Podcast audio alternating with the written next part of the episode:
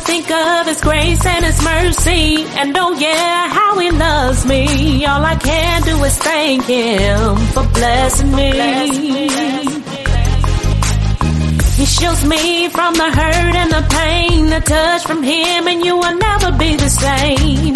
Yes, I gotta thank Him for saving Yeah. me. Yeah. Here we go. Here we go. I thank him for my blessings every day that I wake up. We were born into this sin, but he decided to save us. Wasn't grateful for my life, but now I thank him every night because without him I'd be lost. Now the problem has been solved. I remember all the lies and all the times that I disguised, but now his greatness and his mercy was revealed into my eyes. I'm so alive, I rose up from the dead survive. I cannot help but give him praise. You should come along for the ride. All right, everybody. I want to thank you guys for joining us again for another episode of the Servant Leader Coaches Bible Study. I am your host, Coach Chelsea, and I'm super excited to bring you guys another edition where we talk faith, where we talk sports, and when we talk the biggest thing servant leadership, leading as God would ask us to. We've been opening up the month of August talking about the fruit of the Spirit and leadership. We talked so far about joy, we talked about love, we talked about kindness. And this evening, we're talking about peace. And y'all, I try not to be biased. I really do. Right.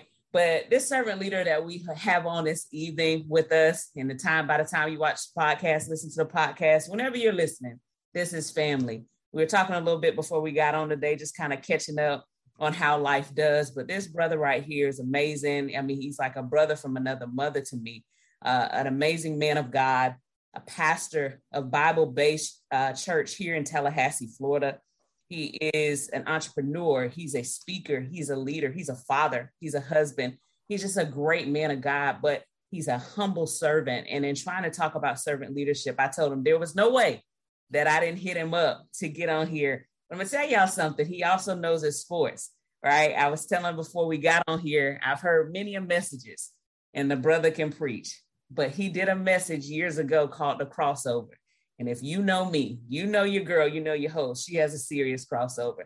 And it really resonated in my mind. So I know that God has a word uh, that He is blessing with today. So, brother, I thank you. Servant leader Darrick McGhee Sr. is here with us to just chat, talk, make us better. I thank you for being here because I tell people time is that one thing in life that once it's given, we can't get it back. So I thank you for your time. I'm to pass the torch to you to say hello to our listeners. And we're to get this conversation started today.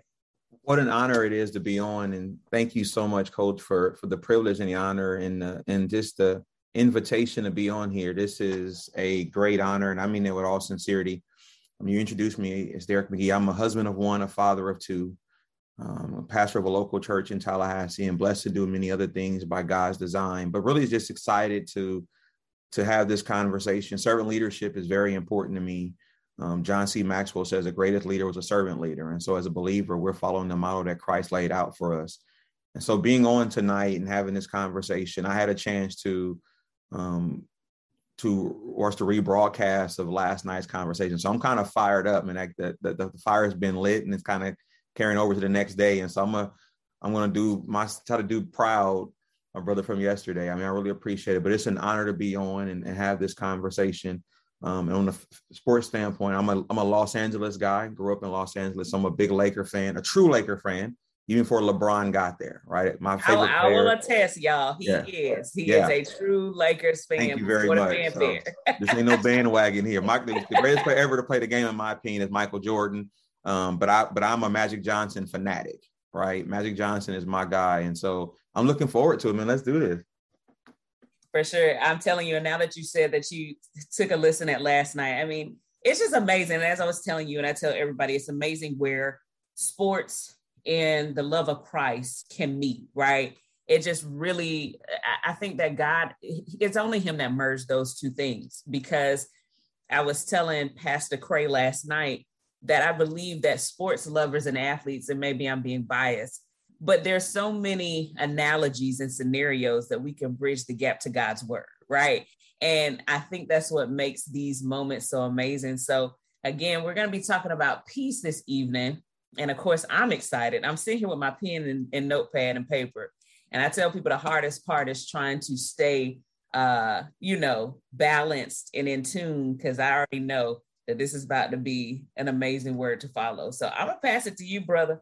To just give us what God has laid on your heart today. Um, and I know that you you're gonna bring it. Sounds good. I appreciate it once again. So, everyone, good evening to you all. I've been very blessed and fortunate to have the topic of peace, and um, I'm excited about this topic. I must be honest with you. Peace is a word that's often uttered, spoken about, um, but people really don't fully understand what it means about peace. And I want to open up by saying this several years ago, my best friend in the world um, was also a deacon of my church, Deacon Anthony Jackson Jr.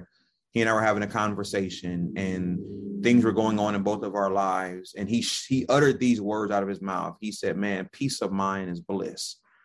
And he said, and it was so impactful when he said it. And here is why it was impactful: because the moment when he said it, uh, we both were dealing with our own matters in our own personal lives, and and things were chaotic of sorts. But when he said it, it was so impactful for this very reason, because the realization was is that once you have experienced the fullness of what peace is and peace offers, you are unwilling to compromise it for anything or anyone. I want to begin there because I want to then use as a scriptural backdrop Philippians chapter 4, um, verse number 7 Philippians 4, verse number 7, as you know, Paul is a writer of this, this epistle, one of his 13 authored epistles. But in verse number 7, Paul says these words. He says, "In the peace of God, which surpasses um, all understanding, will guard your hearts and your minds in Christ Jesus." The peace of God.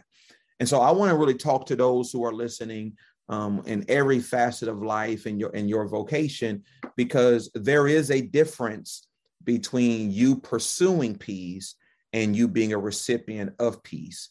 When you are pursuing peace, that means that you are constantly um, in motion in attack. But sometimes you can be pursuing it based on your understanding of it, based on your definition of it, based on what you think peace looks like, and to the point where you will compromise anything to, to receive it.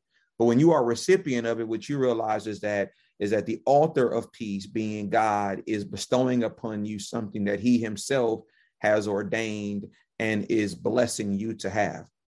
Now, I will tell you, in the world that we live in, there's a lot of things that are going on. If you watch the news for any length of time, um, you can turn off the TV and find yourself almost battling depression because of how dire and dark the, the reports you hear, whether it's the mask mandate, you know, whether it is um, overseas matters of, of, of, withdrawing troops, you know, whether it is the, the, the attack between the Biden administration, the previous Trump administration, was insurrection conversation, et cetera, et cetera. There's, there's not, you don't have to go far to find negative news. But let me also say to you that, that when you understand the peace that God gives, when you understand the blessing that comes with peace, you also understand that in the midst of all of the aforementioned things that I laid out, in the midst of all of the trials and challenges that come with life, there's something about being able to ride through the darkness of life with a smile on your face.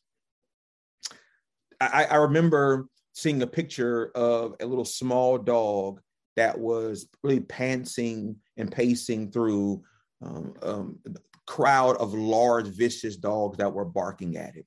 Um, and this dog was just pacing along, pacing along, pacing along. And these other dogs were vicious. You saw saliva coming out of their mouth, and this little dog seemed unfazed. These dogs were vicious dogs. They could have they could have destroyed this dog. He was unfazed, and here's why he was unfazed.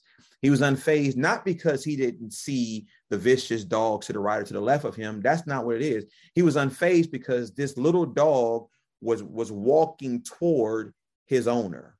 And because of that, that little dog never allowed what he saw to the left or to the right to get in his way because he kept his eyes on whom he knew would take care of him.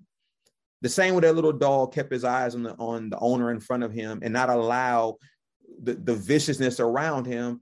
That's what peace is. Peace is the assurance of knowing that regardless of what's happening around me, assurance I have is that I am covered, that I am protected, so when when when when Peter when Paul is saying and the peace of God which surpass all understanding, it is the realization that it doesn't make sense to me really why I'm smiling, why I'm laughing, why I'm joyous. I because I know what I'm going through. I know what I'm experiencing. I know what the report declares. But but but because I also know that God is greater than, because I know that God has the ability to do, because I know that God is not intimidated by what I'm experiencing, I'm just, I'm just, I'm riding along. I'm fully aware, but I'm not intimidated by because I know at the right time, God is going to handle that. And so peace comes when you have allowed yourself to fully rest in the, the arms and the protection and the assurance of God. Once you surrendered yourself over to God and allow God to have his way, guess what happened? I see it, but I'm not threatened by it. I see it, I'm not threatened by it. I see it, but but but I'm not going to be distracted by it because at some point I know God's going to work this out. Old Testament talks about how Shadrach, Meshach, and Abednego were given the same um, instruction by the herald that when you hear this, the trumpet sound, you shall bow down to King Nebuchadnezzar. Those three men made a conscious decision not to bow down to the point where the king was very upset, turned the fire up seven times hotter. We're going at it, we're going at it hard. The fire was so hot that the men who were charged with throwing the men into the fire died because of the sparks that hit them. But the words that were uttered by Shadrach, Meshach, and Abednego were these words King, we will never bow to you because we believe that God will protect us. And even if God doesn't do it, we're still not going to bow to you. These guys made up in their mind that we will face whatever comes because we are assured who our Father is. And they got thrown in the fire furnace, as you know. And the Bible declares that the king almost put a chair down looking into the fire. And as he looked in there, he started seeing a fourth image looking like the Son of Man. And he began to inquire with people saying, Then we put in four, then we put in three. Why do I see four? What, what you have to understand is these men understood this that that I can face whatever the king threatens me with or throws at me because because I don't serve him, I'm not threatened by him. Peace enables me to understand that God has this matter under control. Do this from a sports situation, if we may. We I mentioned how I'm a I'm a Los Angeles fan. I'm a USC Trojan fan. I'm a Laker fan. I'm a Dodger fan. I even say I'm a Los Angeles King fan in hockey. I don't watch hockey that much, but but I'm a fan of Los Angeles teams. I love Los Angeles teams. I'm a supporter of Los Angeles teams. But let's use this most recent NBA playoffs, NBA finals. If you recall, in the finals, the the, the Suns were up 2-0.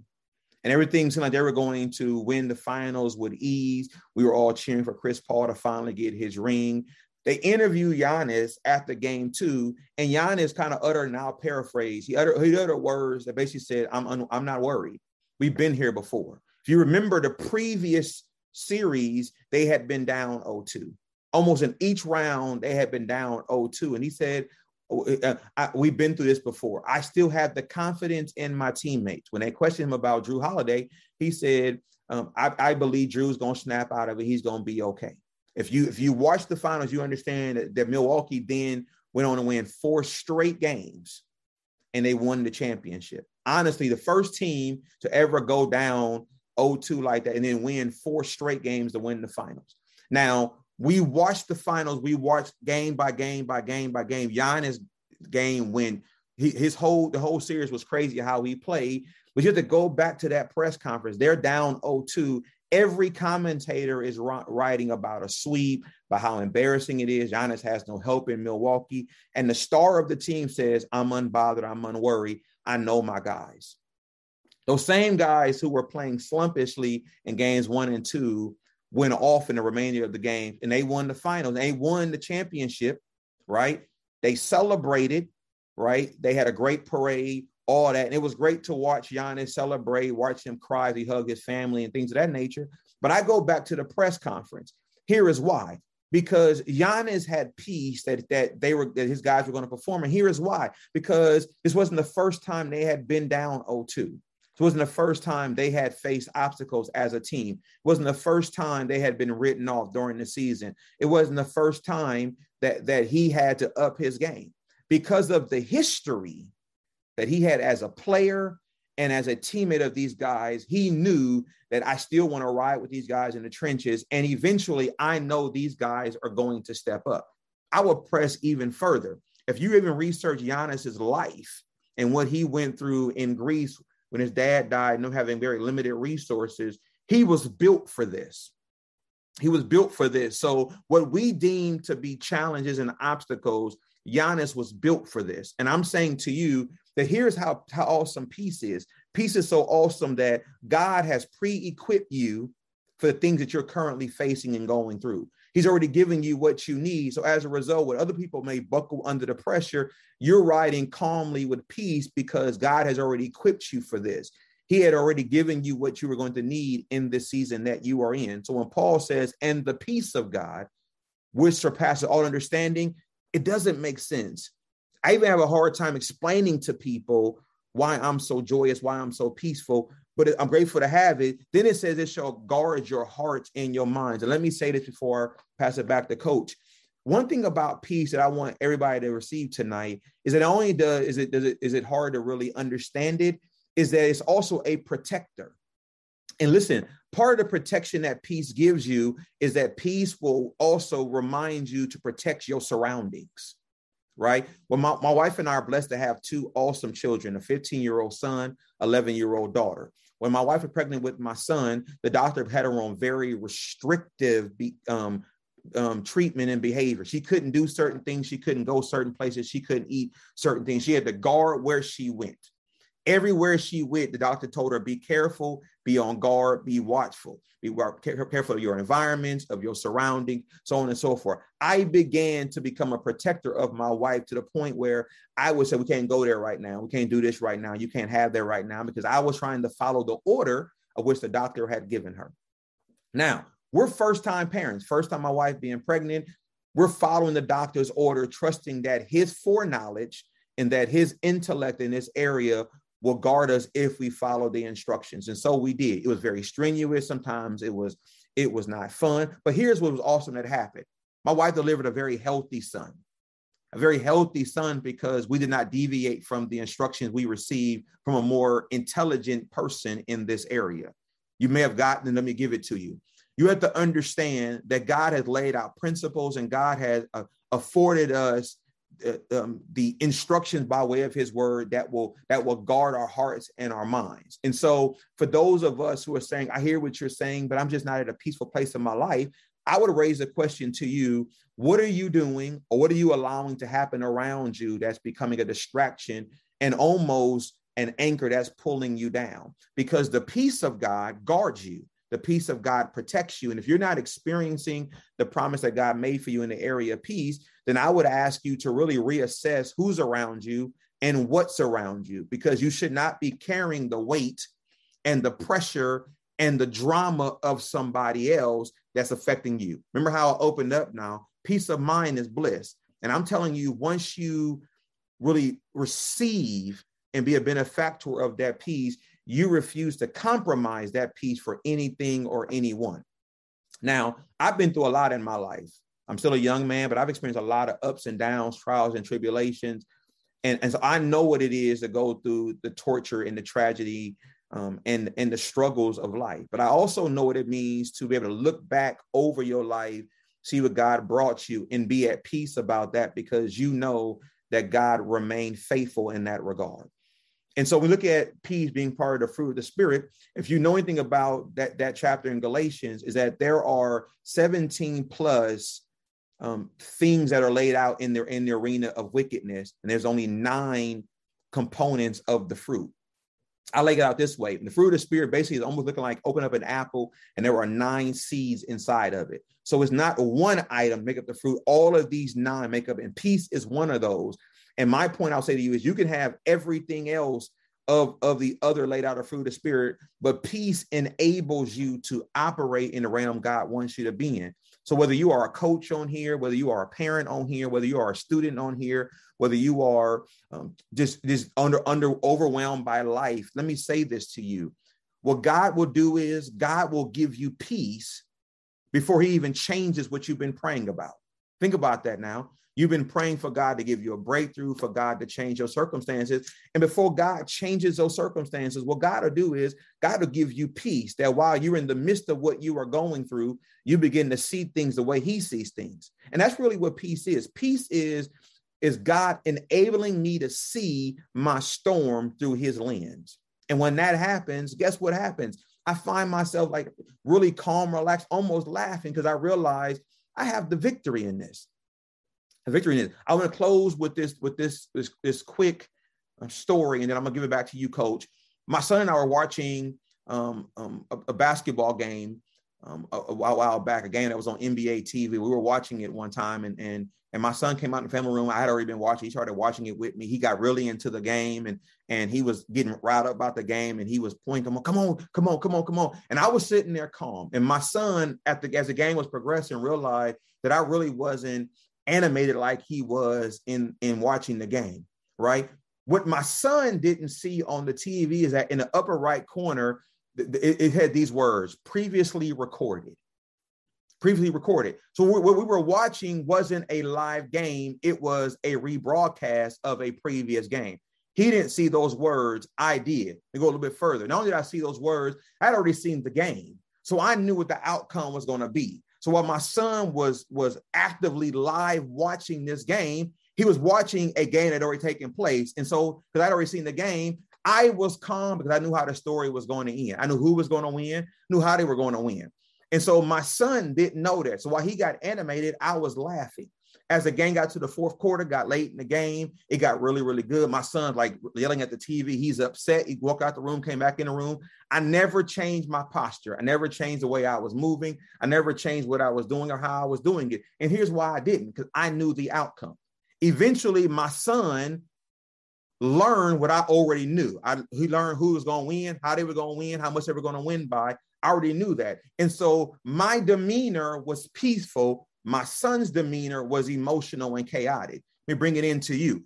When you have the peace of God, the peace of God enables you to operate at a calm level because you know no matter what it looks like right now, the end of this matter is I have the victory. End of the matter is I already won. End of the matter is God will get the glory. And so, coach, parent, student, child, whatever it may be, let me say this to you. If you are a child of God, if you believe in the awesomeness of God, the victory is already yours. As he told King Jehoshaphat, you got to just come to the, to the ground. You got to stand still and see the salvation of the Lord. It's already yours. My son, my son learned what I already knew. And you must know what God already knows, which is you already have the victory. And so that's where peace is. Peace is when you fully accept the fact is, regardless of what's going on, I already won. Coach? You're not about to like slide it back to me, like lay out all types of fire. Like you're just not about to slide the mic back to me, like, here, let me put the assist back on you. Man, that's powerful. There's so many things that I could even jump into on that. And as I was sitting here, I told you it's it's always hard to be an active participant, but also a listener. But you know, it's those people that you know that's going to truly give you the good teaching of the word. And peace is so, you said it best, like it's it's so relevant right now. Mm-hmm.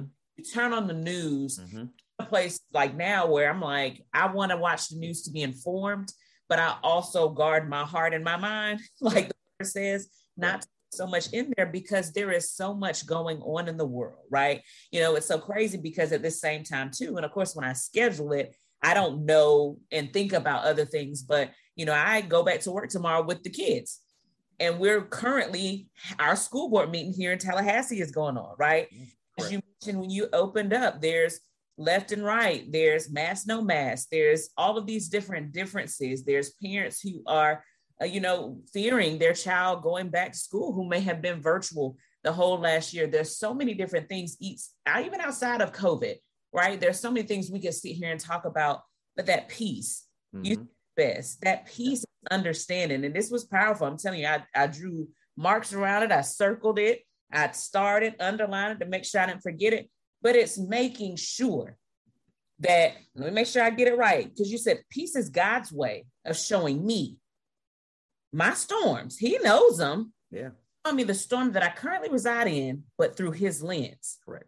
And it's so amazing the correlation you made because I tell people this all the time. I tell my girls this, you know, I coach, you yep. see me play, yep. right? And so I tell them, you know, it's amazing how you'll play. You know how it is with that team, you know, it's not as competitive at night. Correct. Correct. So they come out with a different confidence because they feel more assured mm-hmm. that a win. Yep. But then when we play an opponent that's a little bit more formidable, they have a little bit of hesitancy. But what happens if we know that in this game, of life where Christ is our coach. Yeah.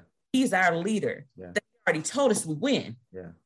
And that's that piece right there, recognizing I don't know how he's going to do it, when he's going to do it, his timing, but I do know he is going to do it. Correct. And I don't want it in any other time. Correct. I think that is so perfect that you put it that way. Yeah. Yeah. Let me say this too. I think this is important. I say this to our church all the time, and I really believe this.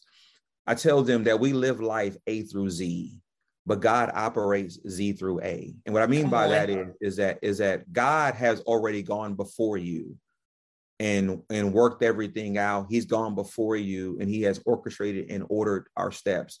And so God goes before us Z through A. So he goes to the end, works that out and comes back and meet you wherever you are. And then he walks alongside you, which is why God will say, don't do that. Don't say that. Be careful here. Watch that person because he knows if you deviate off of off of the path, it gets you off court. Like you, coach, if you put in a game plan, you've been practicing, they've had good conditioning, you they, they know all the plays. But if that if one player goes out there and decides to go against the game plan, that person really throws everything off. If if the team is deciding that one player wants to make sure their stats look good over the overall victory of the team, it creates situations and issues. Our challenge is because we only see what's in front of us, we respond to what's in front of us.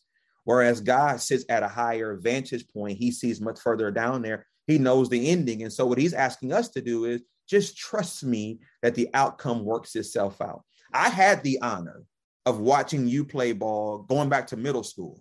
I had the honor of watching you seem like you were having fun with these kids, like nobody was on your level. And I'm not even over exaggerating. I had the honor of watching you. My godfather was your coach in middle school. I watched this, but, but at that point, I also had the honor of watching somebody who was you enjoyed the competition, right? Because here is why because you had confidence in your abilities, in your training, and your preparation. And what I'm saying to us is, is that when you understand who's equipped you and how God's equipped you for whatever you go through, guess what happens? Regardless of who the competition is, you stick to the game plan because the game plan has been put in place to be able to withstand whatever the competitor brings before you. Go a little bit further. Let me give you, let me give you some some breaking news in case you didn't know it. The breaking news is the devil is defeated. So although he's coming to the gym and he's trying to play you, he's talking a lot of trash and he looks good in his uniform. Fact of the matter is, is that you know he's he's defeated. And if he's defeated, then I'm victorious. And so we're just going through the motion of having this game. I have the victory. The problem, though, coach, is this many people don't realize we have the victory. They don't realize he's defeated. And so we play as if as if we're trying to win versus living as if we've already won. Was just no, no, no, no, no, no, no. You're about to get me round up. You're have a baby jumping.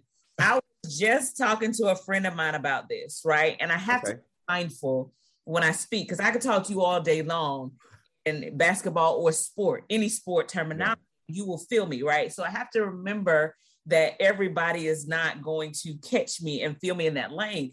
And I was saying, you have to make sure that you play to win. Yeah. You cannot live this life and go through it playing not to lose. And yep. she was like, What? Like, same thing. And I'm like, No, it's not.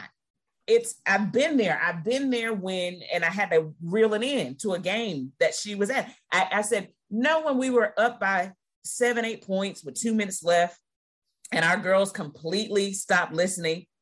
They stopped doing what got us that lead in the last mm. seconds, and yeah. then they started trying to stall the ball, right? And.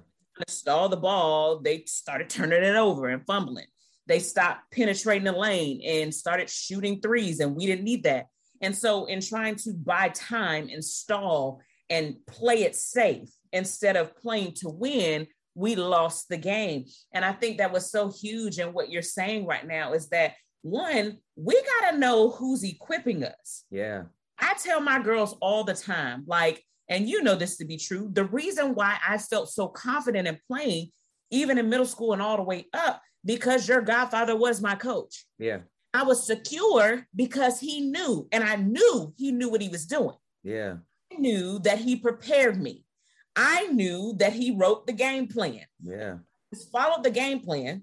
If I read the playbook and I followed his leadership, I knew and could be secured that when I stepped on the floor, when I in the battlefield, that I was for battle because mine because he equipped me. Yep. And I think it's best what you just said that we don't know we already have the victory because here's the biggest piece. We don't understand who gave us the victory. There you go. I'll spend time with who gave us the victory. Right. So if you don't know him, you can't trust him. And if you don't trust him, that peace, that that right there only comes from him. I right. it's huge. That's so true. That's absolutely so true. I want to I want to say this to everybody who's listening, and I think this is so important. Um, I'm, I'm so I wear this Apple Watch, right? You know, Apple Watch sits on your wrist, and it kind of can gauge um, your your your life and your emotion and things of that nature.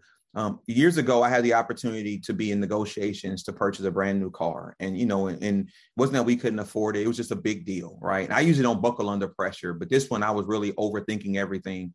Um, and as we're sitting there in these negotiations, my wrist begins to buzz. And I look down, and the Apple Watch says this it says, breathe.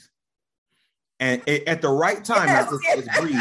And I'm like, what? And I show it to my wife, and my wife starts laughing because she was really trying to get me to calm down in this. She had never seen me this riled up, overthinking things and things of that nature. And it said, breathe.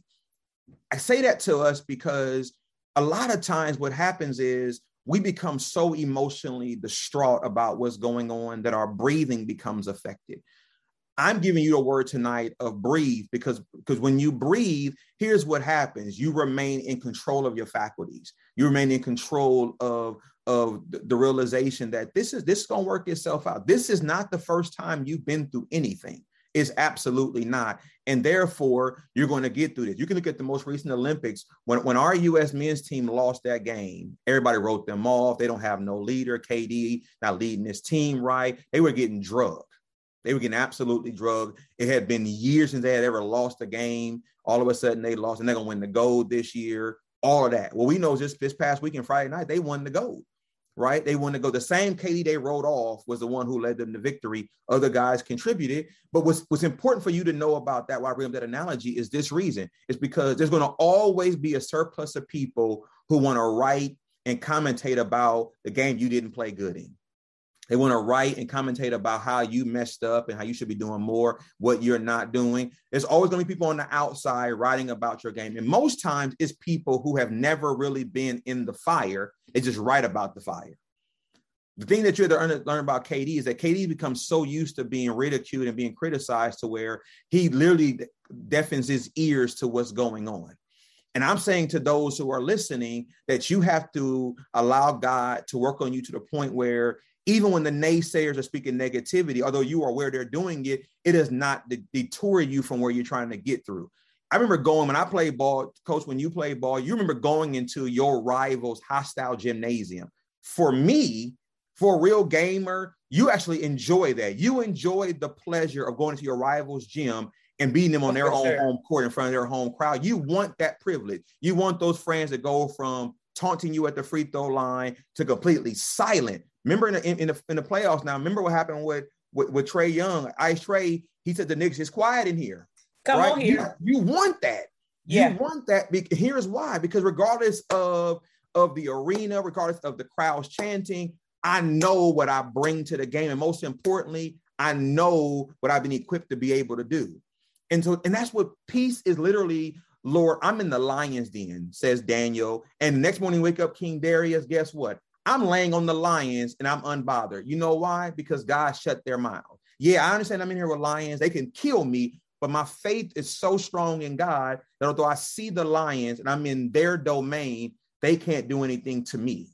And, and once we fully grasp the, the power of God, and coach, I will say this to you, and I really believe that one of our greatest challenges is that we have lost the zeal and really the, the assurance of the awesomeness of God. Pastor Walker used to always say this, you know, much prayer, much power, little prayer, little power, no prayer, no power. We mm. pray to God as we see God. So sometimes people, people see God so small. So as a result is when they go through things and say, well, God, if you can, you know, God, do you see me? Peter said, he said, Lord, if that's you on the water, bid me to come. The Lord said, come. Peter began to walk. Yeah, we know Peter got distracted. He began to go down. But I'm going to defend Peter tonight by saying this. There were there were 24 feet in the boat. When Peter stepped down, there were 22 feet in the boat. Peter walking on the water, walking toward Jesus on the word come, right? So there's a 22 feet, meaning 11 disciples remain behind. Peter had enough faith in the one that said come that he began to walk toward him versus staying in a place of safety. My point to you, there's going to always be a surplus of people who are going to stay in comfort because they can control comfort. And yet, while Peter got distracted by the boisterous storm, I commend Peter because Peter had enough faith to say, you know what? I'm going to the one that said, come. And here's the thing, to go a little further, look at that scripture. Although Peter began to go down, he was close enough to Jesus that when he began to go down, Christ just reached down and pulled him back up. So that tells you that Peter hadn't gotten distracted. He actually was right there in front of him. So now imagine being the 11 who didn't step out. You're watching this from the boat. Remember now, the storm never never ceased. So the same storm that Peter is walking on, they're actually being being attacked by. My point to you is if you look around, the naysayers will always outnumber the encouragers. But the peace you have is knowing that at the end of the day, I have the victory over this situation. And it's important for us to know my last sports analogy, and I always think about that, I always find this interesting. When the Lakers won the championship last year in the bubble, Giannis, his younger, one of his younger brothers on, was on the Lakers team, right? He didn't play many minutes, if at all, during, during the playoffs, especially not in the finals. But guess what he received? He received a ring. You know why? Because his name was on the roster, right? Come so when on. he got back to Greece in that summer, he had a ring and had a trophy that his brother, who's a superstar, didn't have at the moment. Here is why because he's on the team that won the championship. Whether you play a lot of minutes or no minutes at all, he's on. He was on the roster, therefore he qualified to get a ring. So in NBA history, he will go down as an NBA champion, probably averaging less than one point a game. Now, why is that important? Because when you realize I'm on the team, I'm on the winning team, even if you don't know my name, it doesn't even matter to me because at the end of the day, I reap the same reward of everybody else on that team. When you are on God's team, you re- you reap the victory that has been bestowed upon that team. So guess what? I'm not fighting you. I'm not trying to convince you. I'm not trying to appease you. I'm not trying to persuade you. I know whose I am and I know what I have. And once you come to that realization, your walk is different, your talk is different, and you're more confident. I'm not conceited. I'm not arrogant. But the Bible says in First John 5 14, this is the confidence that we have. You ask anything in his name according to his will, he hears you. I'm not I'm not cocky. I'm confident because I know who God is and I know how how God sees me. And so I refuse to allow negativity to become the loudest voice around me. I refuse to let this happen. Yes, as you a coach telling your players, yeah, you hear them chanting, you hear them rocking the bleachers, you hear them yelling at you, you hear that. All right, now use that as momentum. Use that against them. Work hard as a team to shut up the noise. And one of the greatest joys is being able to go to the free throw line and they're saying nothing, right? My last thing about sports, I, oh, I love this. If you ever go to a sports game and let's say your team is losing, your cheerleaders are trained to cheer even if you're losing. They're trained to keep the same momentum, the same vision, the same goal, the same moment, the same momentum, same excitement, even when you're losing. Their cheers don't change. They have to cheer the same way. They're cheering toward victory, even though the scoreboard says you're losing. Here is why, because they're trained that way, right? They're trained to keep the crowd in the game, keep the mo- momentum going. And I'm saying that to you is that God has surrounded you by great crowd of witnesses who are cheering you on. You have the victory. And when you realize you have the victory, the peace that God gives you become that much more in your life to the point where no matter what they say, I'm good because I know how this is going to end up. Yeah, they're laughing now, they're ridiculing me now. Okay, that's cool. But at the end of the day, guess what? Look at the scoreboard when the game's over. We won. We win. We're the champs. We're good to go. And that's the awesomeness of it all is that is that the enemy thought he won because he cheered and, and danced. It was only halftime.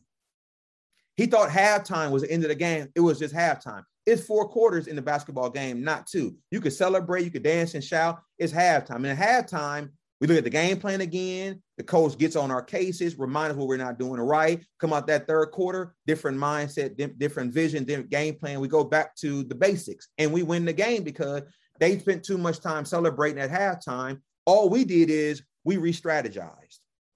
And I'm saying this most people, here's what you need to do you need to treat what you're going through as a halftime a breather. Go in the locker room, let, let talk to God, let him reassess you, re-prepare you, and then come back out and realize, listen, this game ain't over. This game ain't over, but but but but I am victorious. I came to the gymnasium with the victory. I'm in a game with the victory, and I end the game with the victory because I know who I am. That's really how it is. Y'all done got me fired up now, boy. Look, you you telling me.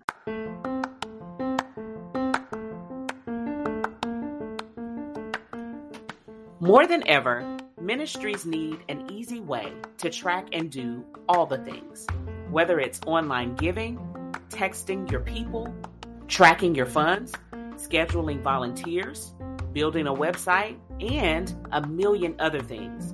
Church Trac is one church management software that does all the things your ministry needs.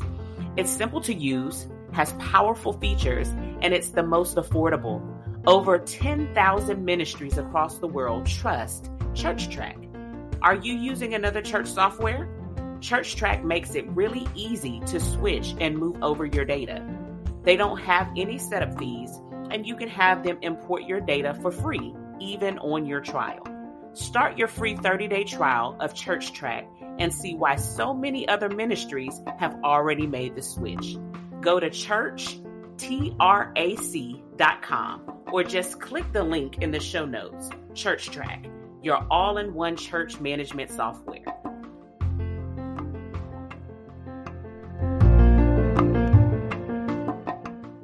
You're telling me because, and that's just so real. Like to even to the place where my individuals who don't love sports, yeah, like I love sports, like you love sports, and many of us do.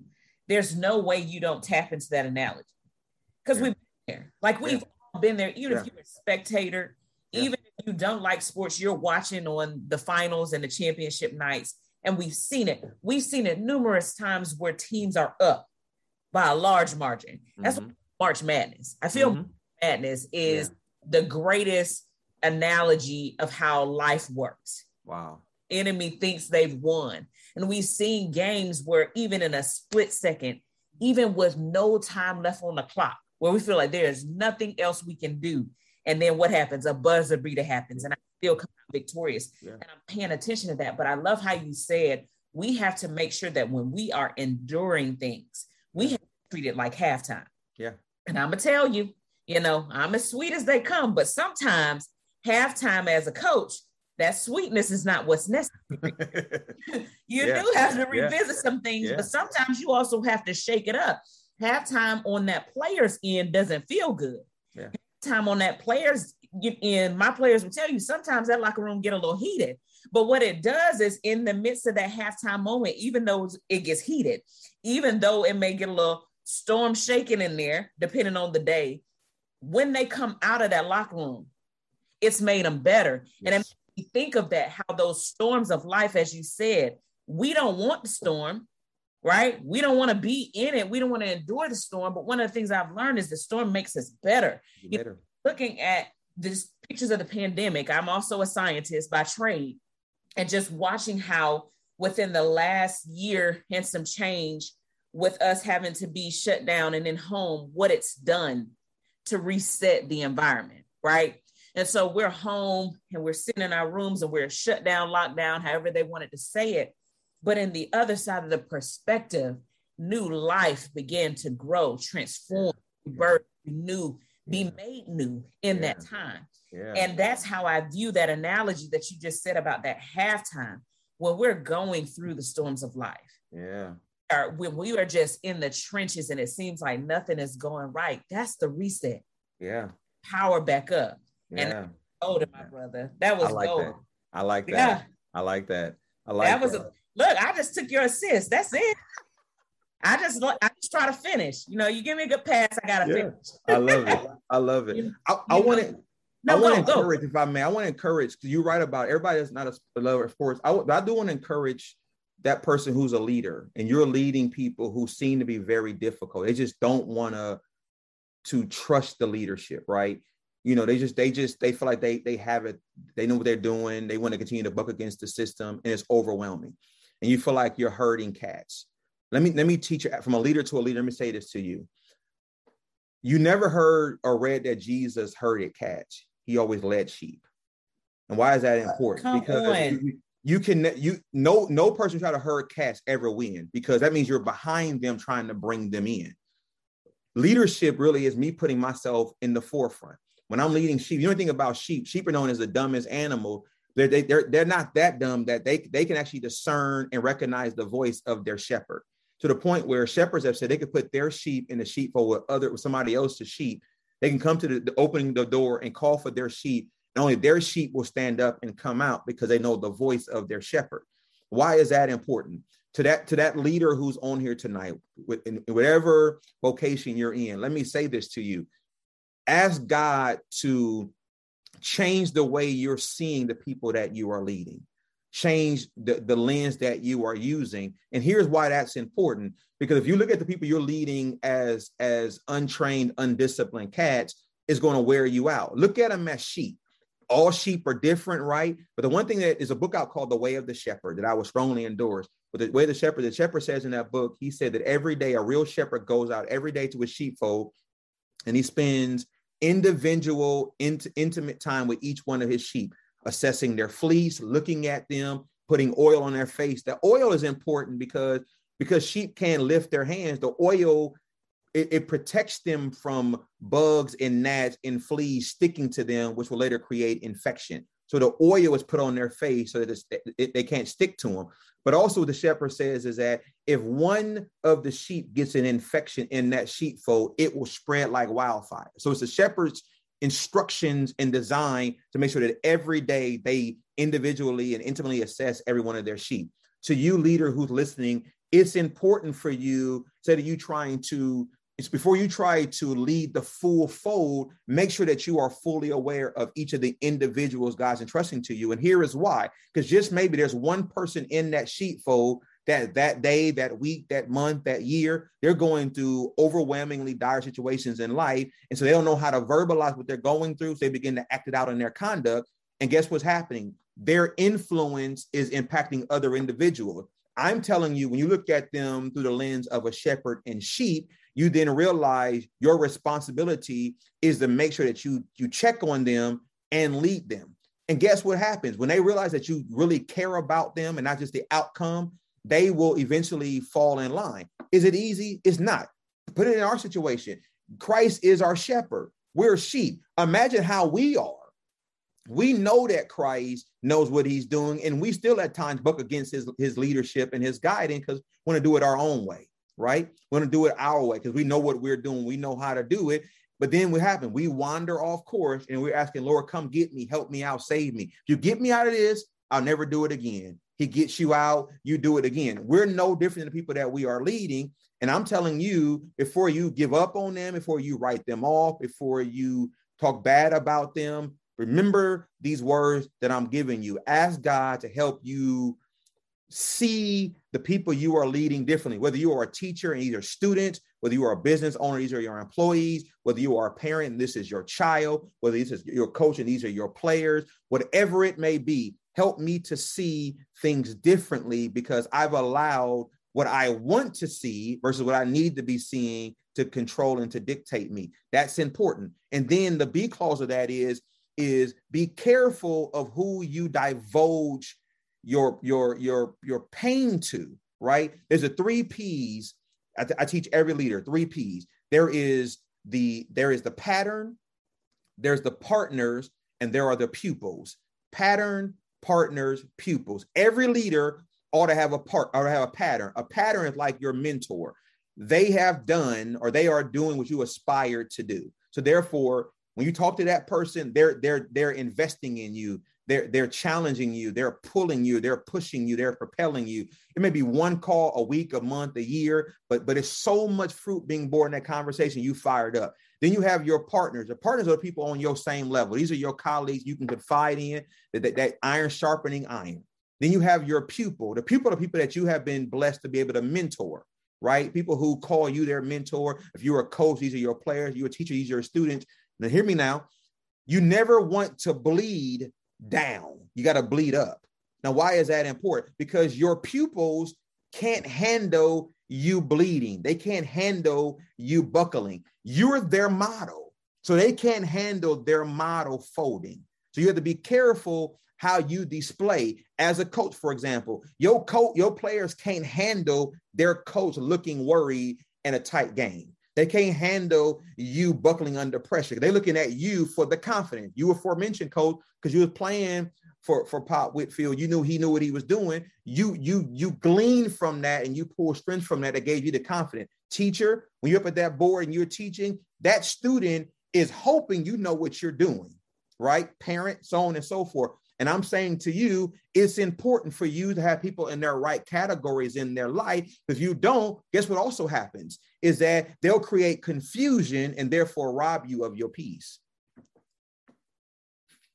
Another assist for you. Y'all see how he drops that, right? And then just like fades out like he didn't say nothing. Like that's the part. You drop all that heat, and then it's like, all right, I don't pass it to you, right? You sat over here, you, you done did an in and out crossover, all right, broke boy ankles.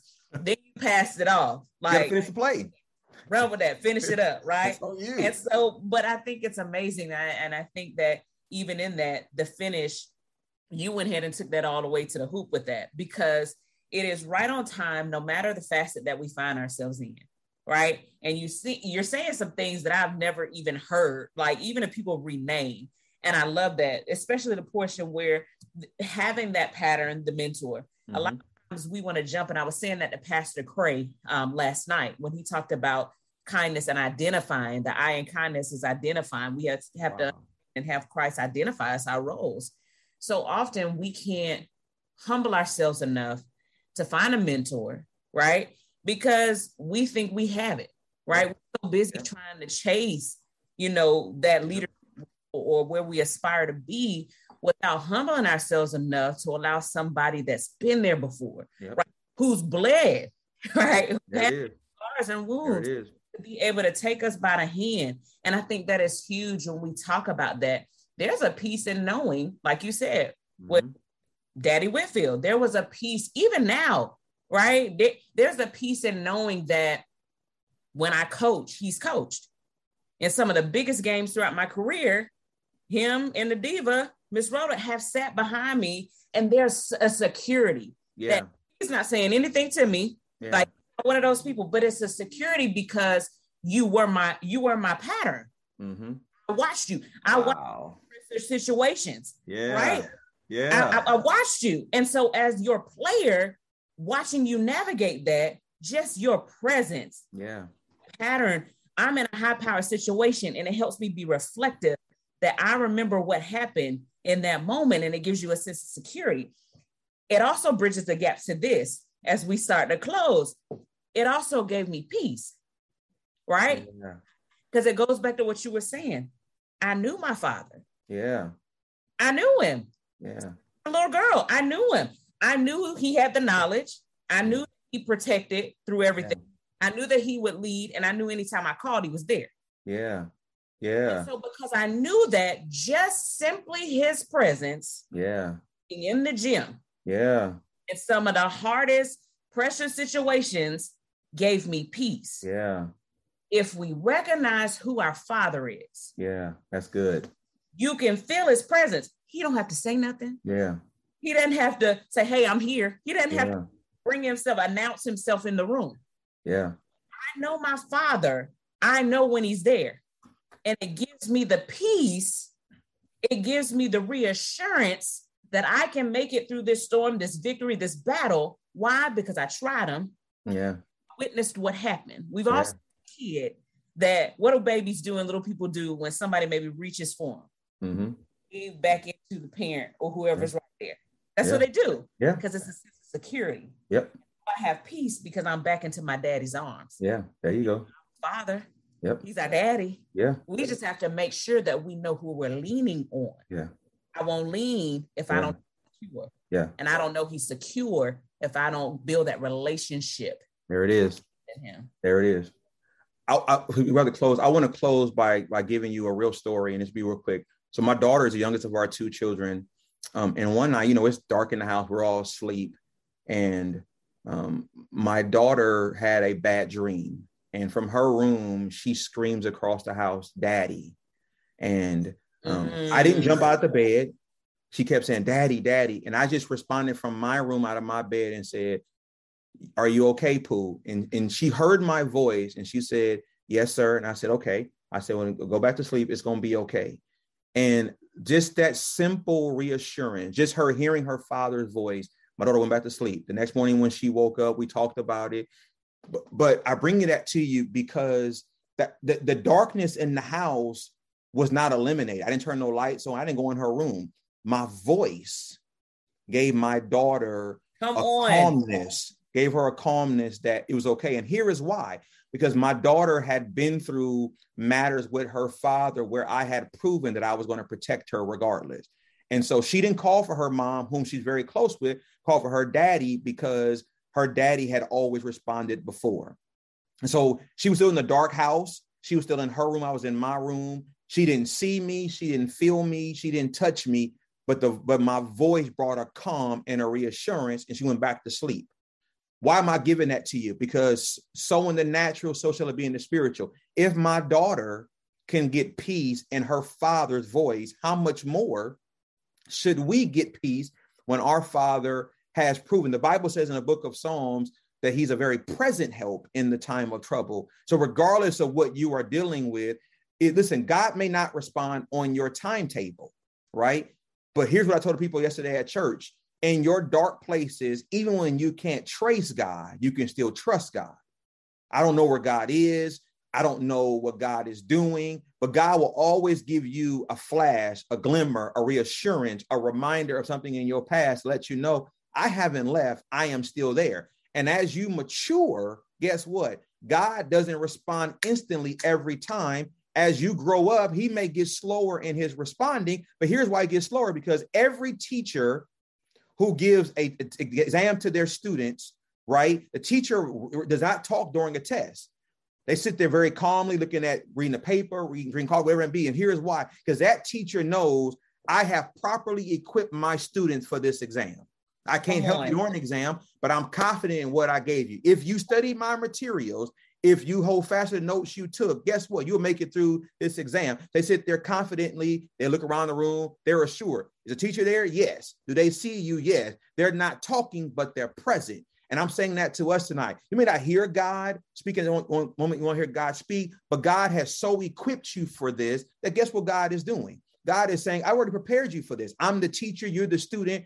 The blessing is, y'all, is that every test we go through is open book we can always pull out the manual and find Come the on. answer to this open book. And so I'm closing simply this way to every leader on here, every teacher, every coach, every parent, every business owner, every person. Let me say this to you the peace of God is bestowed upon you. Now, protect your environment, protect your mental, but most importantly, remain connected because that peace is a flow. And you will, you will, you will not really enjoy or benefit from that peace if you disconnect yourself from the source that provides that peace. It's simply as that. Be, be careful of who's around you, who you allow to be around you, and who you divulge information with. And when you do that, you realize that everybody can't go to your next with you, right? And so some people got to fall off in in the going upward. But that peace that God gives you is not temporary. Regardless of what you go through, the peace of God does not does not fluctuate it remains upon you. It's bestowed upon you. The same way God smears the oil upon you, so does that peace come because that peace come in relationship. Always know that. There you go again, y'all. but you know it's crazy because I'm telling you, we would like we legit would be like the best two on two right now. I'm telling these assists are fired. I'm gonna say these two things. One going back to your daughter, right? And much like you said, she calls out to you because she's heard your voice before. Yes. She's yeah. And we know what the word says. As yeah. Pastor Walker would say somewhere over in John. Yeah. but it does. And it tells my sheep, yeah, hear my voice. Yeah. And I know them. And yeah. what happens? They follow me. They follow. They follow. I mean, that was golden. Yeah. And then that other portion where you talked about peace not being temporary and it's a flow, right? And we have to stay connected, right? I think about when I have my Bluetooth in my ear often. So that way I don't have to be connected to my phone or Wi Fi, right? We're connected. But the further we get away from the source, there's a disconnect. Y'all know what starts happening with that Bluetooth or that phone. It starts getting real etchy and sketchy and going in and going out. Come on. When Come you on. get too far from the source, it completely disconnects. But here's the thing that we must understand much like when you said the teacher is most quiet during the test, I can attest. I am the teacher. That is what I do. I tell them, don't ask me questions during the test. I prepared you. Now it's time for me to see, There it is. Learn, right? There it is. But what happens is when that teacher is quiet during the test, when Christ is quiet during the test, instead of drawing nearer and staying within the flow, we move away. Mm, Just like that Bluetooth, when I move away from my phone and mm. I, I try to stretch out the distance, we move away from him. And then we come become disconnected from him. And then we say, I don't hear him. He's not there. Why isn't he answering me? yeah. We have to make sure that just like you say we could we stay connected right that's the time that we stay connected in the midst of the storm or as you put it halftime Halftime. you're the man you're the drop all mic i'm not gonna drop it because i need it but i mean drop the whole Yeah. mic Yeah. Yeah. that was powerful like for real darrick like i feel like more than anything and i tell people this all the time it, it truly is a god thing you know I, them, don't get it twisted yeah my little caricature is back there but it's not me Yeah. and when when we're able to have these conversations when god is truly in the midst in these conversations it really widens the scope no matter what you lead who you lead whatever facet you find yourself in these are the very things that christ is trying to to get us to understand Yeah. Right. and so i appreciate you so much just for your message tonight i know i've been blessed by it Man. You got my little boo jumping in here up right now she's gonna be so churchy after all y'all I just really do appreciate you because there's so many other things that you could be doing, um, but you allowed him to use you, and I thank you so much for that. it's my absolute honor, sis. You know that. Anytime. Anytime. seriously. Anytime. I, I love me some you. Seriously. I'm very That I do biased. It's my honor. that I do know, and I love you back. Now there are two things that I got to do, right? Okay. Listens to the podcast, right? All our frequent viewers know there are two things I got to do before I enshrine you in. Okay. They're about to air the Hall of Fame. Well, they air the Hall of Fame Sunday, right? Hearing the speeches. So we got a little purple and red coat we're gonna put on you. But before we do that, there are two questions that I have to ask, right? Okay. And one of the first things is I tell people all the time, we mention the storm, we mention halftime, we mention that we go through things, but we cannot forget who the peace giver is. Yeah. I forget who God is in the midst of those things. So I continuously remind myself by doing my God is devotion. And it's many things, right? We all talk about knowing our position and our roles, but He is everything. He can be so many things. You don't get to get a whole Rolodex or a couple, you only get one. So if I wrote God is and drew a blank, how would servant leader Darrick McGhee fill that blank? God is what? God is awesome. Come on here. Don't make me start singing it. That's that's I mean that's really what it is. And and you know, we don't have time to tell my story. I'll just tell you that it all sums it up in that manner. God is awesome. Um, and and those are all capital letters in bold font. oh, for sure. God is awesome. Underlined. Look, I underlined it for you. For you. for sure. And of course, this is the Servant Leader Coaches Bible Study, where servant leadership, serving like Christ, is truly at the core, at the forefront. It's in everything we do. I tell people we make the mistake of assuming people understand, right? Correct. Correct. They don't know how to serve. We don't have many servant leaders. Have they been taught? Who's Yeah. Yeah. right so Yeah. that the whole mission of this platform is recognizing that whatever facet that we lead in we recognize what true servant leadership is Correct.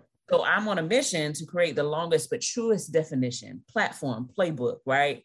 Whatever you want to call it to get people to understand what servant leadership looks like. Yeah. so servant leadership two words many definitions. But if I mm-hmm. to servant leader darrick mcghee what servant leadership is what would servant leadership be to you?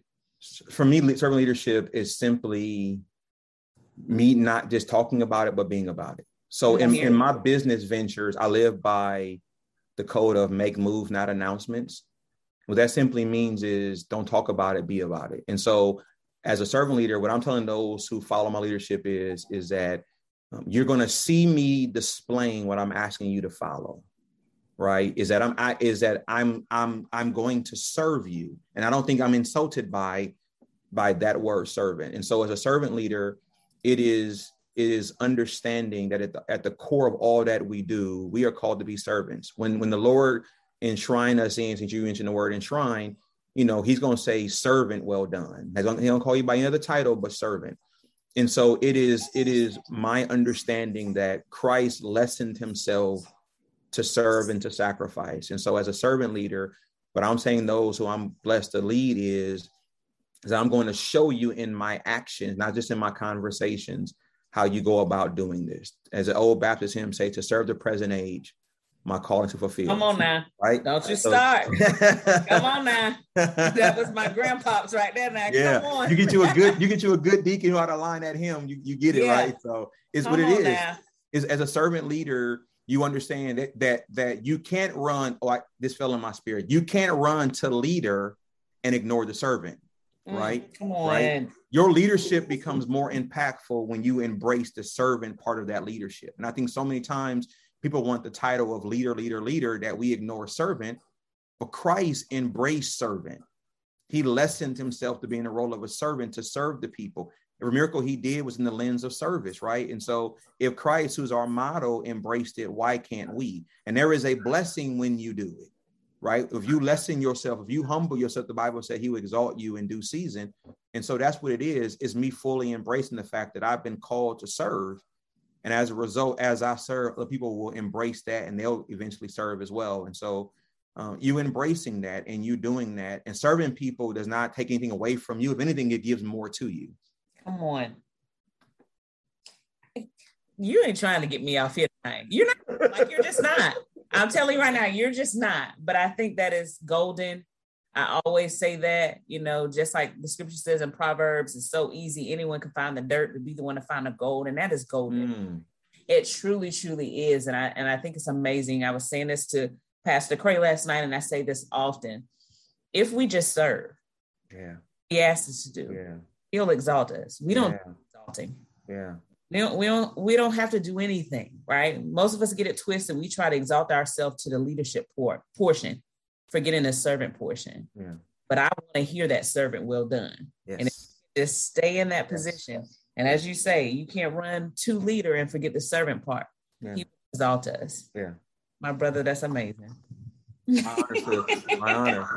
You are awesome. Now I have one more ask of you, of course. Okay. If you could close us out in a prayer this evening. I'll be, I'll be honest. Let's pray together, everybody. Oh Lord, our Lord, Father, how excellent is your name in all the earth. God, what an honor to be able to be a part of this great podcast and this conversation with my dear sister for us to have Bible study and talk about your awesomeness. Father, I thank you for the vision that you have given Chelsea. God, I think I pray that you will continue to enlarge her territory and expand her reach for your glory.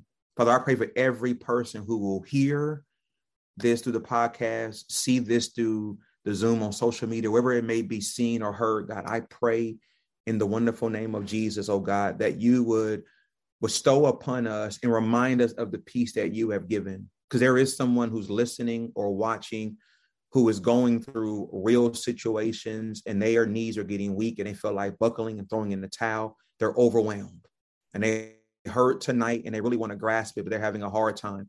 But because you are a concerner of your people and you are aware of your people, it is my prayer that you would show yourself strong and mighty on their behalf in that matter.